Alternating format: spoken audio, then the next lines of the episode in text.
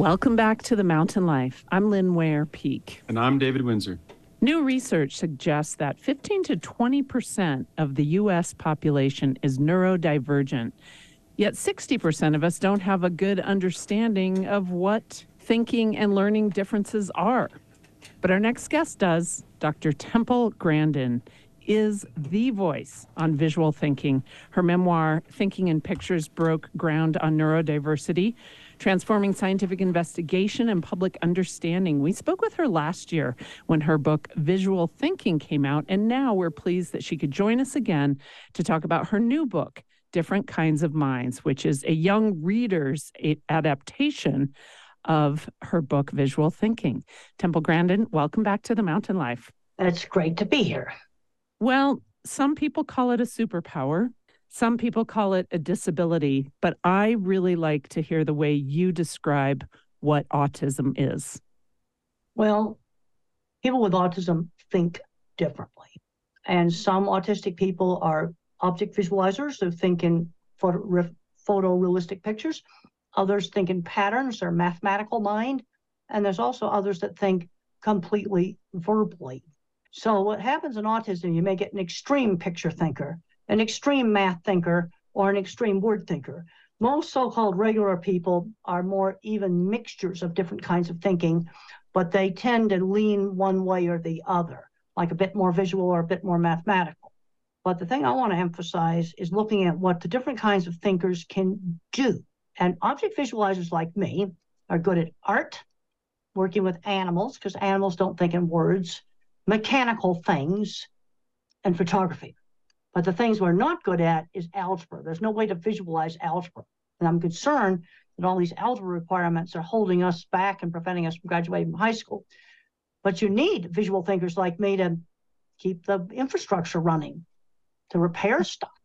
Now, the second kind of thinker is your mathematical mind. These are the ones who program computers, physics, chemistry. It's patterns. They think in patterns instead of pictures. They're your typical degreed uh, university trained engineer. But what that university engineer tends to forget is that the people working in the shop, it's not mere manufacturing, they're inventing stuff, inventing stuff and patenting it. And then you've got the word thinkers, where the people think completely in words. And word thinkers tend to be overly abstract. You might talk about something like an inclusive classroom, but how do you do it? But as a visual thinker, I can visualize, visualize four ways to make a classroom inclusive. There are easy things that you can do. For example, get bullying under control. That'd be big number one. Number two, fix the, the um, fluorescent lights and the uh, LED lights that flicker. That's going to cause problems with maybe um, 20% of the people that are different. Then long strings of verbal instruction do not work with any of the different kinds of minds. Give them pilots checklists of the steps being given in long strings of verbal instructions. And then finally, um, when I was in third grade, my third grade teacher explained to the children that had disability that wasn't visible like a wheelchair, and they needed to be helping me, not torturing me. So those are four easy to implement things you could do. So even in this day and age, when we are able to diagnose autism spectrum at a very early age, still you go through this whole diagnosis and then you don't even know which kind of thinker you are. And do we have the adequate tools now that are being employed in elementary schools, especially to figure out which kind of thinker the person, the child with autism has? Well, they don't they don't seem to think of the autism strictly as a social issue. Now, I'm a big believer with young children. Let's expose them to lots of different things. Art, building things, musical instruments, just all different kinds of things. And then they're going to gravitate towards the things they're good at. But I'm concerned today, you've got kids growing up today who've never used a tool, they've never sewed. I was exposed to musical instruments. I couldn't figure out how to play them, but another kid's going to take off with musical instruments. You got uh, you might have a kid who could be very good at math and should be moved ahead in math. But if that kid's not exposed to those higher math books, then that's not going to happen. Get uh, too many kids too many, too much time on devices. I'll tell you something that's driving me crazy. Just in the last year, and get on a plane in the daytime and every single window shade is down in the daytime. Kids should look out the windows of airplanes. I'm sitting in the in a window seat, the shade's at least halfway open. But everybody there is just glued to their devices. I've learned a lot looking out the windows of airplanes. And if a kid's on their first flight, they need a window seat. They need to open the shade. You struck a chord with me saying that kids don't know how to use a tool. Yes. I'm I'm in the world of construction and it's a dying breed as far as finding skilled craft labor to come out and do the welding or do run the the electrical line or the pipe. And so are you seeing any kind of change in society as far as people going to these trade schools and learning how to use these tools? There's trade schools coming back, but to do it at the community college is too late. We need to show elementary school kids that tools are fun. I was using a hammer and pliers and screwdriver in second grade, and a little hand saw in fifth grade. And sewing, uh, hand embroidery, I was doing in third grade. And in fourth grade, I had a toy sewing machine that actually sewed. Uh, we have kids today, they've never made a paper snowflake. They've never made a paper airplane. And when I did a book signing for one of my early books, Calling All Minds, uh, here, like the kids' project book I did, Calling All Minds, and it has all little kite projects, uh, uh, parachute projects I made as a kid. But when I did a book signing for that five years ago, I was appalled to find out that 20 to 30% of kids in suburban Denver had never made a paper airplane. That's a shame. I think that's a big shame because uh, when we were kids, we were out building tree houses, building forts, building stuff, tinkering with stuff. Kids aren't doing that kind of stuff anymore today. So kids are struggling. The certain types of kids are struggling, and they're not succeeding in these school environments. You know, I was I struggled in school when growing up, and it, it does make you feel less than. It makes you feel like you're less valuable. So, what what are these ways of thinking and these patterns and the the things we're trying to bring light to in your book? How is this helping kids and how they can think and contribute to society better? Well, I'm by by one of the things I've done both in the adult version and the kids version is I want to get people aware of different kinds of thinking, and and get um, these different kinds of thinking exist. And just because the kid can't do algebra doesn't mean they're stupid. Because I've worked with people that couldn't do algebra, they had 20 patents, all for mechanical devices used in the food industry. And and they were also some of the people I worked with were autistic, and a whole bunch of patents. And some of them owned shops. And then if the schools put shop back in, they say, well, the autistic kids can't take shop because of liability. Well, I worked with two people that were autistic that owned the big shops and a bunch of patents too. It's so interesting, Temple, how, while it may have been something commendable, the push to get everyone into sort of a traditional mainstream university experience and a lot of the trade programs and the vocational programs even in high schools went away because we said oh no we need to you know get these kids college ready. And there's some kind of disconnect there. And it's exactly what you're talking about. It and i think that you know, as long as I've known, and you probably know better than I do, in Europe, for example, you get on this track where you're either going to be, you know, the one that goes on to university of the traditional sense, or you're going to be the one that goes on into these VOTEC kind of tracks. And there is a lot more, I feel like, social and personal acceptance and success in these different fields. And I think we're finally coming back around to it. I think. Do do you think?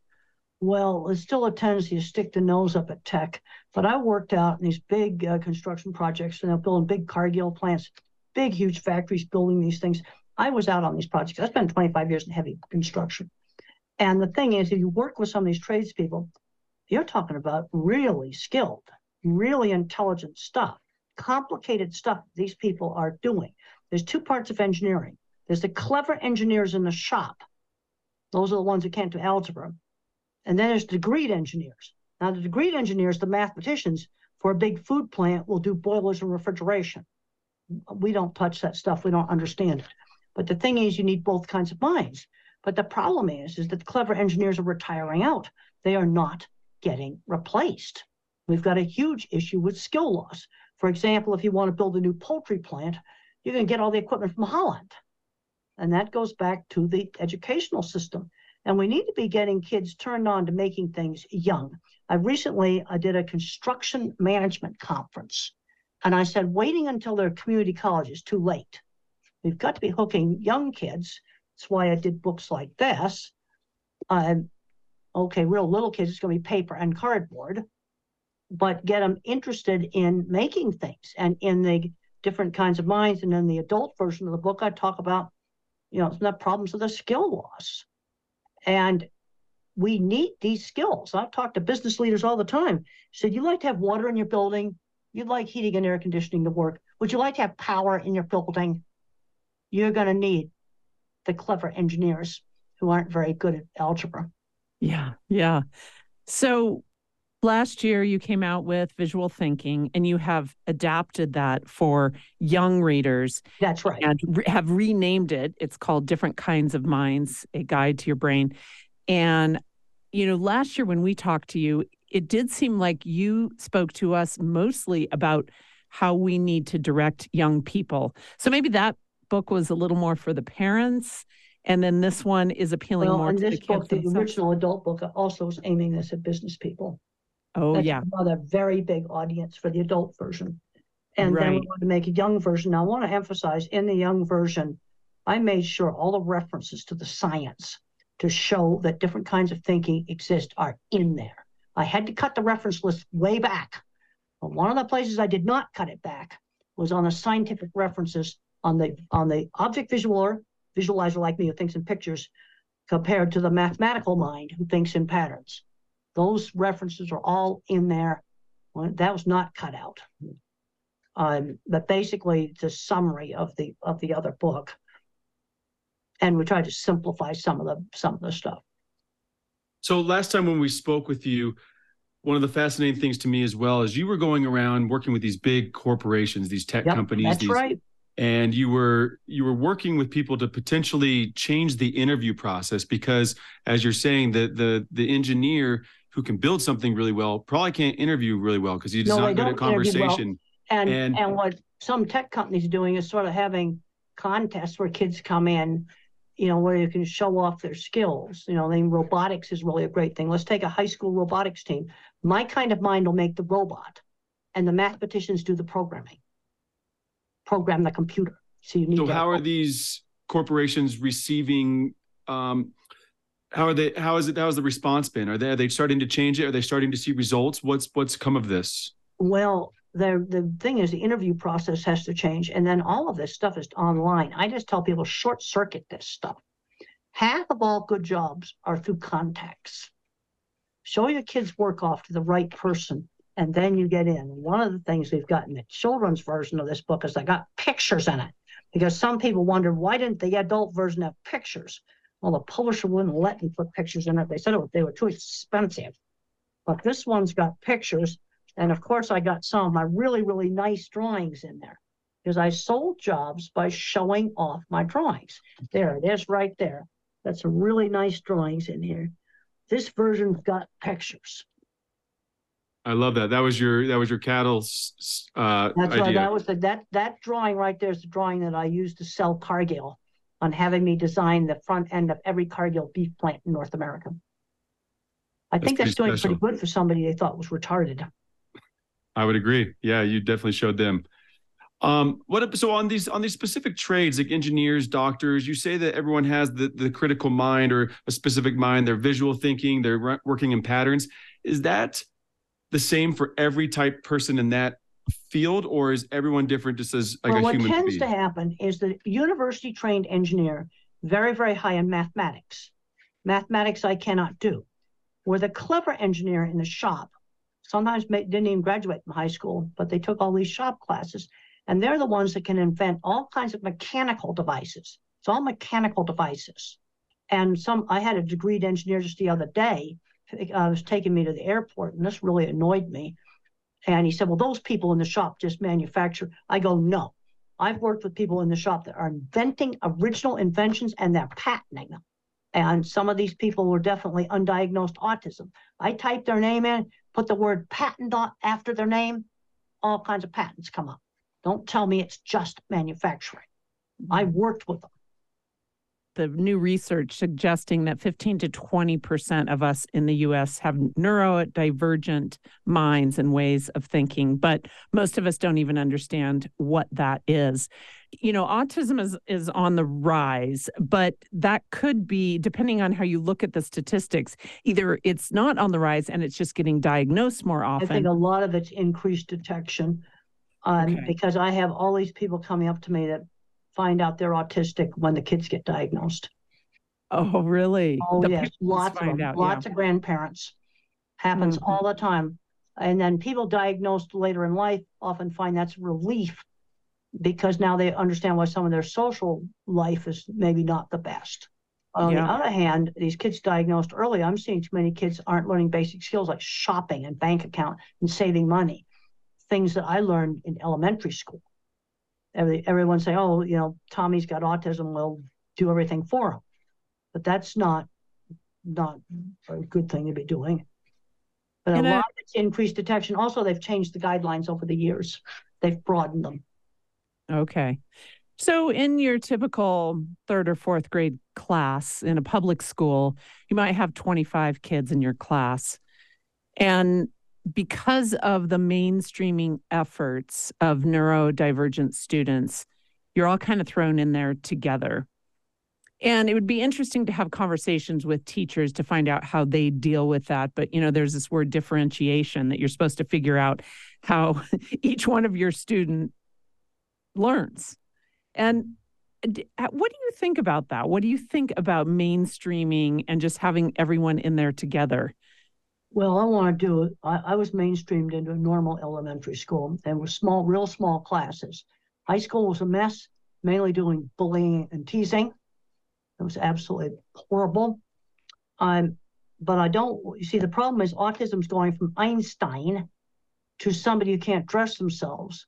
You see, you have all different levels of severity with all the same name, and I don't want to see a kid that ought to become an engineer or a artist or something like that. Um, I just uh, put them in some classroom and they do nothing with them. I talked to one mom. Her kid was in a classroom where they just they took everybody who had a disability, regardless of what it was, and stuck them all in this classroom and did nothing with them. That's something I want to avoid. And this is real recent. I just had this lady tell me this just a week ago. Terrible. Whose child is how old? Like in elementary school right now? Well, this was a kid that this is all through elementary school and there was a particular state, I think we'll leave the state's name out of it, but they just had a really awful program for special ed. I don't, Right. that's something I don't want to see. Um, but so I was mainstreamed in a normal class, so I went to birthday parties for the kids in the neighborhood. I was part of the neighborhood. And if I hadn't been mainstreamed, I would have been gone to some other school across town. And so I was very lucky to be mainstreamed in an elementary school, but it was a real small elementary school. It was, it was 12 kids in the class, not 25. Simple. Do you think on on a federal level, we we've had a lot of trouble with our education system over the last many decades, and do you think that there, what what would be the first step if you were to take charge and go in to change the the way that we introduce individuals to different types of skills? Well, I put all the hands-on classes back in. Like my little school, we had wood shop. This is elementary school. Wood shop, made things with clay. Um, art class, sewing class, cooking class. This is elementary school. We were doing all of these things. And this makes an opportunity for a lot of these kids that think differently to have something they can excel in. I loved all the, especially uh, woodworking, art, and sewing. I loved those classes. It's making things. I was really big into making things. And then when you grow up, well, the clay you played with in elementary school is formed concrete when you grow up. Concrete's just grown up clay. and a lot more permanent. Yeah, a lot more permanent and actually more fun. is is the medical research on autism is it is it gaining traction a friend of mine a long time ago was an investor in a product where it was a powder that they were going to put on food and they were getting approval through the FDA and I don't I don't fully know what happened with it but is there traction on medical research and for lack of a better word curing autism Well, I don't think you're going to want to cure uh, If you cure autism, then what will happen to the next Einstein? There you go. Yeah, you see that, you see that, see a little, a mild case of autism can give you some advantages. You see, the milder versions are just personality variant. Then you can get into very severe, but some of the non-speaking individuals can learn to type independently. And they actually have kind of a locked in syndrome where they've got a good brain in there, but they uh, can't control their movements uh, and they can't speak, but they can learn to type on an iPad. And it's important to use something like a tablet because the print appears next to the virtual keyboard. Use a laptop, the print appears on the top of the screen. They can't make the attention shift. I'm a big proponent of working on typing. If a kid's like six and they can't talk, let's work on typing. But prior to age six, you've got to, if they're not talking, you've got to give them a way to communicate. Sign language, picture board, communication device. Because a lot of bad behavior goes back to not being able to communicate, which is very, very frustrating. Although we call it autism, autism spectrum disorder, so spectrum suggests that there are many different levels. That's we right. really only call it a couple of things. You know, if it's if it's very mild, we call it Asperger's. We we call it autism. We call it nonverbal, maybe. But it feels to me like we need to be, I don't know, coming up with more levels showing that we're we are learning. Well, the other thing on the levels, I, I was very severe when I was a child. Now, the one thing that showed up that was good with me is I did not have epilepsy. If there's no signs of epilepsy in the two or three year old, that's usually a good sign. But you can't really tell when the kids are three, even if they're really severe looking, how they're going to come out. This is why it's really important to do early education to teach speech, turn taking at games, and skills like dressing, brushing their teeth, using a spoon to eat with, just just basic um, basic skills. And that was done with me. You know, the early education is really important for autistic three-year-olds. So I tell parents, if you have a three-year-old that's not talking, you got to start working with them. Uh, rule out deafness, that's got to be ruled out. Rule out a physical problem with the throat or the mouth. And if you're in a low income situation, get some grandmothers to work with the kid. Start engaging the kid in little taking turn games. It's really Mm. important to teach them that. Well, it's interesting with you, as you said, that you, you were severely autistic. And I remember last time we talked to you, your your mom is just was just an amazing woman who was such an advocate for you. And so you did start working on these things very early. Oh yeah, And- I had very, very good early education. And you look at you now. I mean, you're on book tour, you're writing books, you're talking to audiences. A friend of mine saw you speak a couple weeks ago in Colorado and was so excited. And, you know, this is all very social. You know, your social skills, you've well, just, I've learned, I've learned, you know, like business social, but I can tell you, I, I don't do bar scene or anything like that.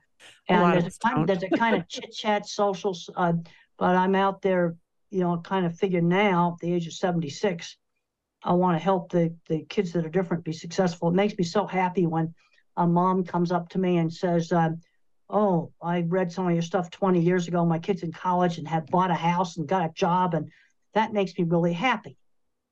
If some of the things I did help that kid achieve that. But on the other hand, I'm not. Most of my friends still are through shared interests. I'm not. Uh, you get in these kind of conversations where people are chatting back and forth really quickly. I can't even follow those conversations. I'm not very good at that. So, how do you handle the situations when you're in these corporate settings, when you're helping a group of individuals to come up with a plan and, and figure the next roadmap in their corporation? How are you handling those types of conversations in, in that chit chat environment? Well, it's not that chit chatty, actually. When you're in a real serious project meeting, it's not chit chat. So, Temple, what's the what's the biggest takeaway you want uh, the readers, the young individuals, to take out of this book? What what's your hope that when Well, when I hope that young readers that read different kinds of minds are going to get good at something, you know, whether it be uh, building things, mechanics, art, mathematics, um, uh, computer programming, uh, something involving with words, and get out and have a have a great life. And I want to encourage educators too to get kids doing more things you know, unfortunately, we've gotten too much into just got to pass the tests. but teach people there are different kinds of minds and we need their skills. Mm. The cover of your book looks like an M.C. Escher. Yeah, I really like the cover of the book. Yes, it does remind me of, of an Escher. Yep, I thought uh, the artist did a really nice job on that.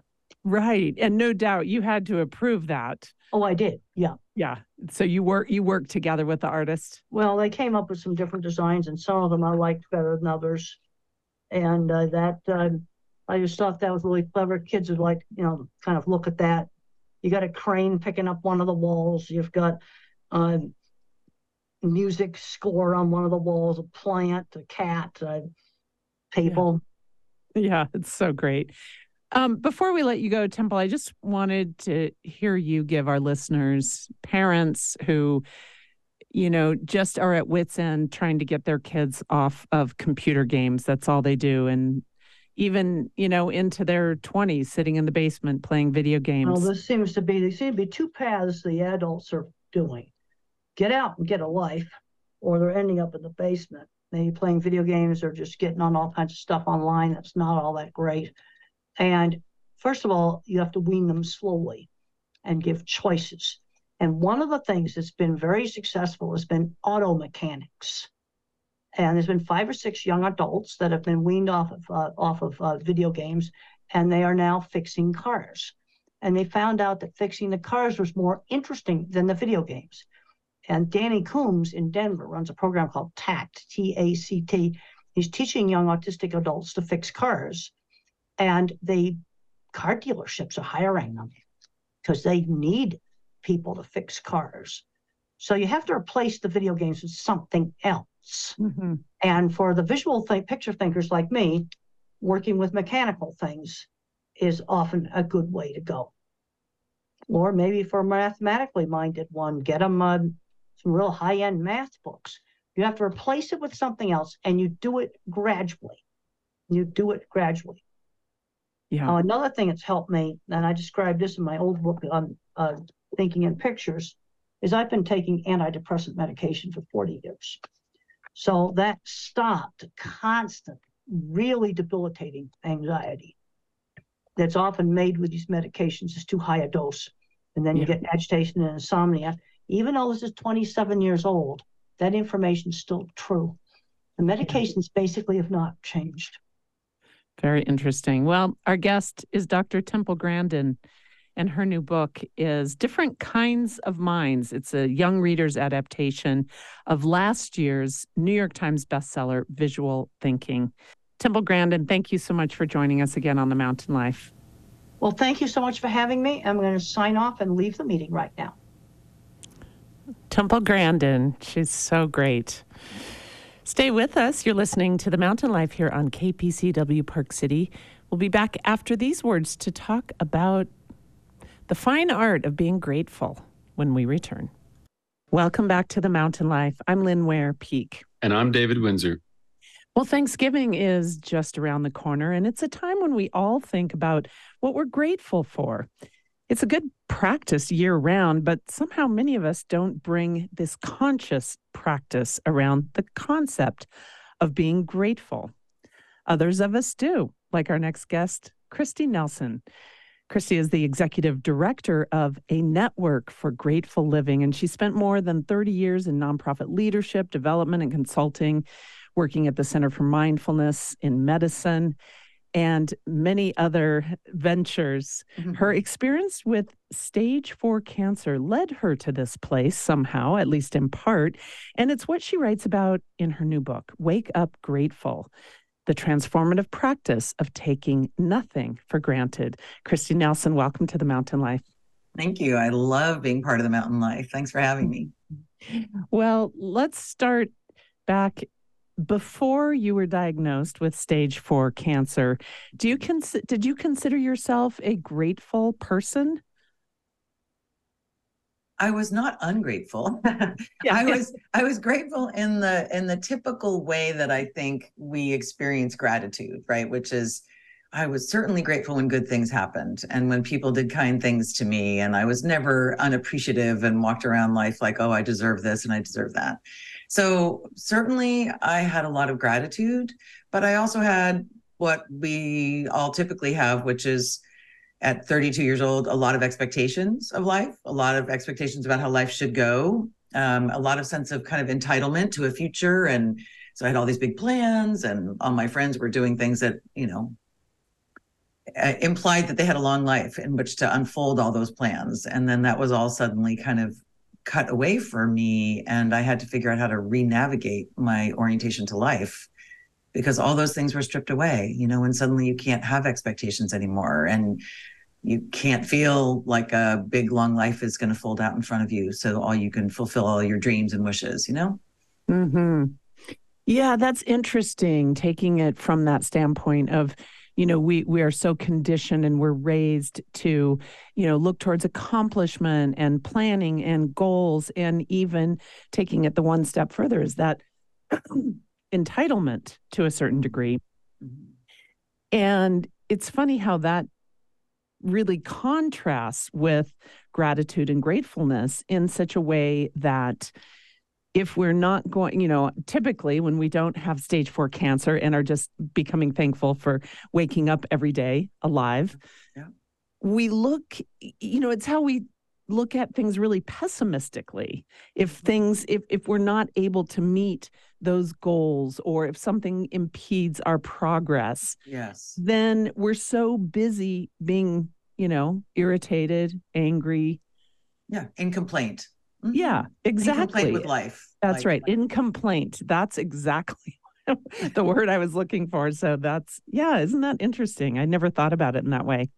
Yeah, and I think that you know what when we take life for granted, right? And I don't I don't want to use this term for granted too much, but boy, it's a good one. Um, we learn a lot, I think, from looking at what we do take for granted. But when we take time for granted and life for granted, we think we've got this big, long trajectory out in front of us to make good, right? And to, well, I'll be grateful when, and I'll be happy when, and you know, I'll feel successful when. And what happens if that gets truncated? Like, what happens if all of a sudden you realize, wow, I can't take time for granted? Uh, all these things that I thought I can, oh, I can forgive that person when I can be grateful for that person, you know, in the future. And when that gets taken away, suddenly it's like, I really felt like I got to get very busy appreciating life because my time frame shrunk to a day. You know i can expect this day. And so what do i do with this day? What do i do with this moment? And when your time frame shrinks in a way it's that's what really woke me up that's what woke me up to wow life is really precious and i want to figure out how to use it and make use of this every moment and every day that i have because i have no idea how many i'm going to have That kind of led into my next question because you're right. We all do have this sense of I will do it X when.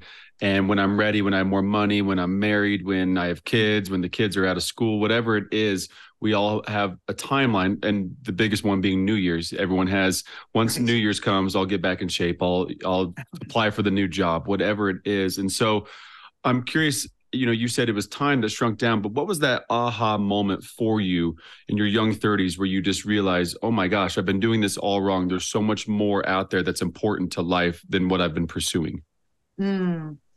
Well, I was um, the the time period from when I first got sick to when I finished treatment for stage four cancer was 18 months. And that's a long time. Like I was basically in hospitals and I was in treatment and it, things were really rough in those 18 months. Um, and then when I got out of the hospital, I was able to all of a sudden say, this was a big aha. It was like, I have no idea how many days I have left, or months, or years.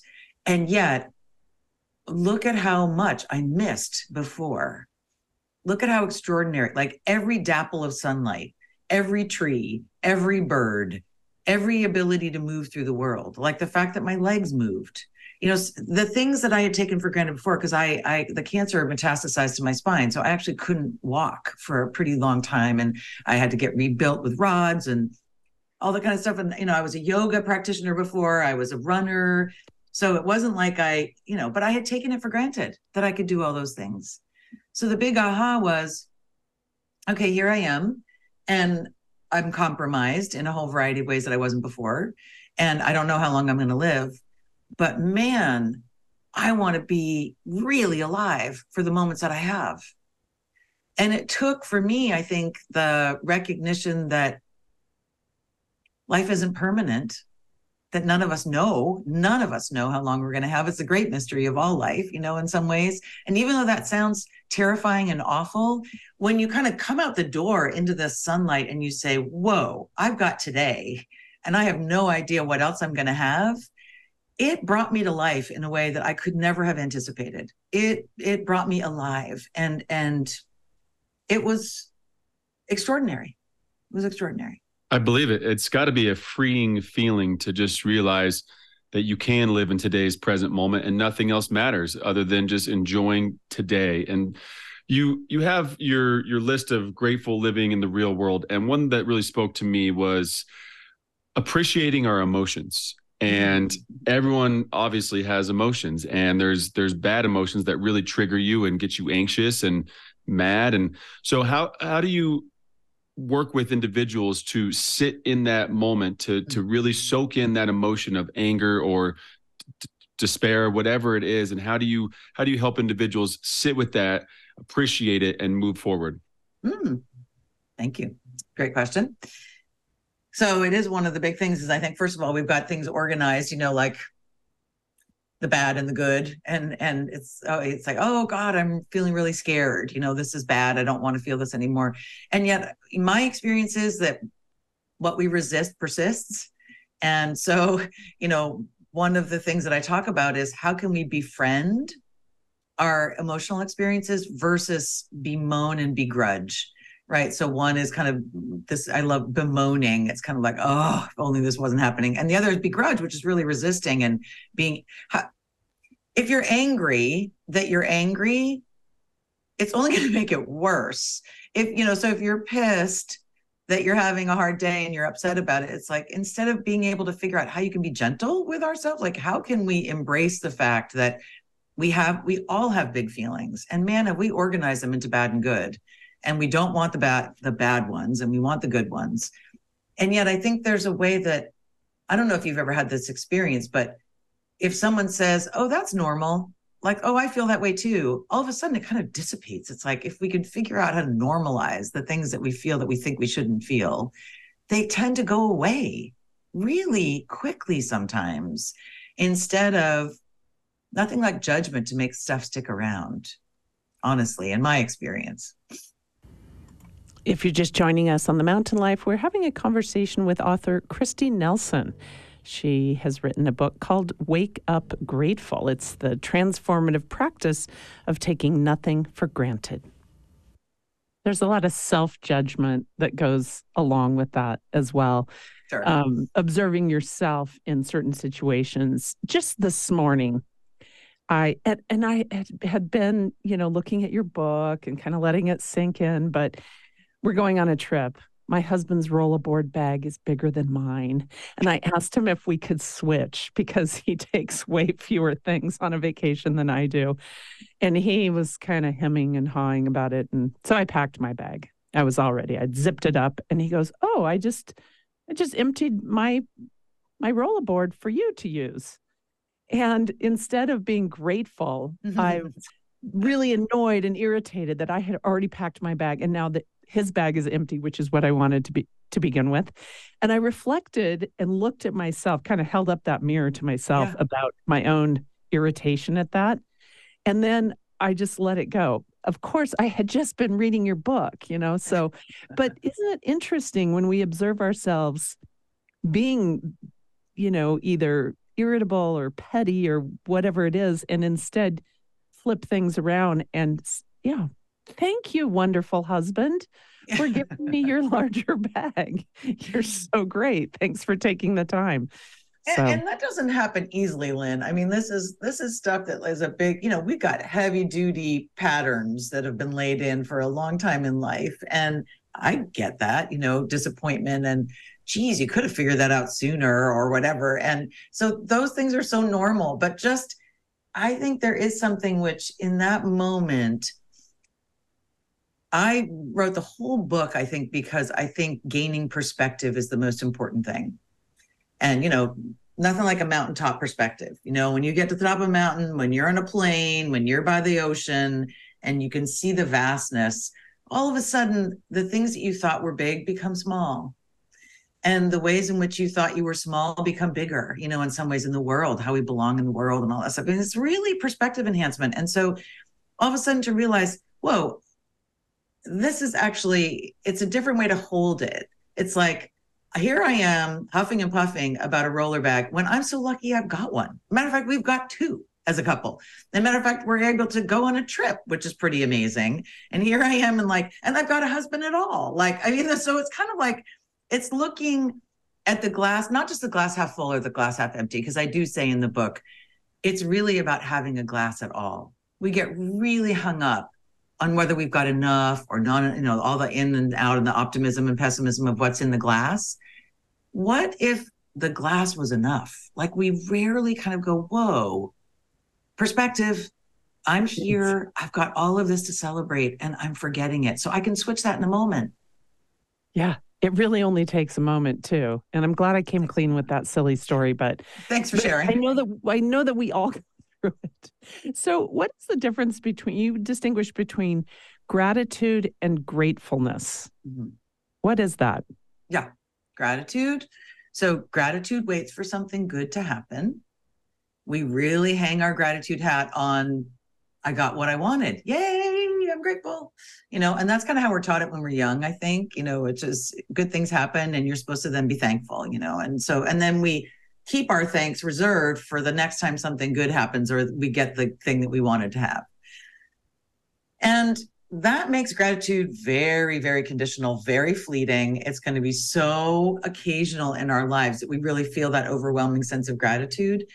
What I'm talking about is something really different, which is gratitude from the inside out. It's really a way to orient to life. It's like, it's not contingent on so many things, it's not so conditional, and it's much more robust and resilient in the face of things that don't happen the way that we do, which is like, I woke up again today. Wow, that's cool. Um, my body can move across the room. Like, that's cool. Like, how do we, I can, I'm grateful for my breath. And maybe the fact that we can breathe is like one of the most amazing things in the whole world, unassisted. You know, COVID taught us a lot of things. That's one of them. That being able to breathe is just this extraordinary thing, and all of life is connected to it. But we forget that our bodies are these extraordinary temples of majestic wonder in every single moment that we're alive. Like you could not possibly be more grateful than to say, look at my body breathing, look at my heart beating, look at all the systems in my body that are working right now. It is amazing until one of them stops working. And then we get all pissed off. but we weren't appreciating it the whole time it was working. So, kind of what I'm saying is, is there a way that gratefulness can really be the way that we orient to life, which is let me notice what's working. Let me notice what's in service of life that I'm usually walking right past or walking right over or thumbing my nose at this thing because it's not enough. You know, can I switch the way that I orient to life, that I orient to life gratefully? So I call it a proactive approach to life versus a reaction to life. And it's it's kind of how we're wired and we are grateful for the little things. We let ourselves be grateful for the little things. And it fills us up. And then Brother David Steindl-Rast, who founded the organization I worked for for 10 years, he says, most famous quote, it's not happiness that makes us grateful, it's gratefulness that makes us happy. If you can't be happy with what you have, then more is not going to do you. I've been saying that for a long time. If I'm not happy now, then it doesn't matter what I get in the future, I won't be happy. Right on. A friend of mine, I, I used to be a competitive golfer, and a friend of mine became, he went down the Buddhist path, and he came back and taught me a little thing on the golf course one time, and it was it was a, simply a gratitude experience where becoming more aware of what was around me. And mm. so to block my mind out in certain moments of hitting shots or getting stressed or being upset in the moment, you would just simply listen to the trees rustling. You would listen to the wind. You would listen to the bird chirping. And that was your main focus. And you you you became in this moment of saying i'm so grateful that i'm out here being able to play golf Right and on. everything else is a bonus. And it, the result of the shot doesn't matter because i'm out here in the sun on this beautiful golf course playing golf. And it really shifted my my whole demeanor and everything about it. And so when you're working with individuals what are you teaching them to kind of hone in on that that reduced essence of the human experience if you will Right. Uh, you couldn't say it better. I mean, you just did such a beautiful teaching in what you just said. And thanks to that friend of yours who kind of woke you up to, you know, I think what we're tending to do is block out everything. Like, okay, I've got to focus. And that means I forget all the things around me instead of maybe all the things around me, and I would say inside me, are the nourishment that I need in order to excel right? So maybe it's really appreciation rather than rigor. Sometimes i think we get super rigorous uh, you know with ourselves. It's like i've got to i can't afford to be distracted by what's beautiful and wondrous in this moment because it's going to take me off my game. I don't think that's true. I think it's really the people who are most present to everything who really flourish. And so I teach people a lot of things. I mean, I think the five principles in the book are really the the kind of starting ground for everything, which really is there's this way of um, life is a gift. Greet each moment gratefully. You're always receiving. You don't need to wait for anything to receive. That's the first principle. Life is a gift. You're receiving in every single moment. What are you receiving that's in service of life? You could just go on and on and on because it's it's extraordinary. Second one is everything is surprise when you open to wonder, opportunities abound. Right. So you don't know what's going to happen. It's all mysterious. So open open to wonder and delight and curiosity, you know, and then opportunities abound for appreciating that. The ordinary is extraordinary.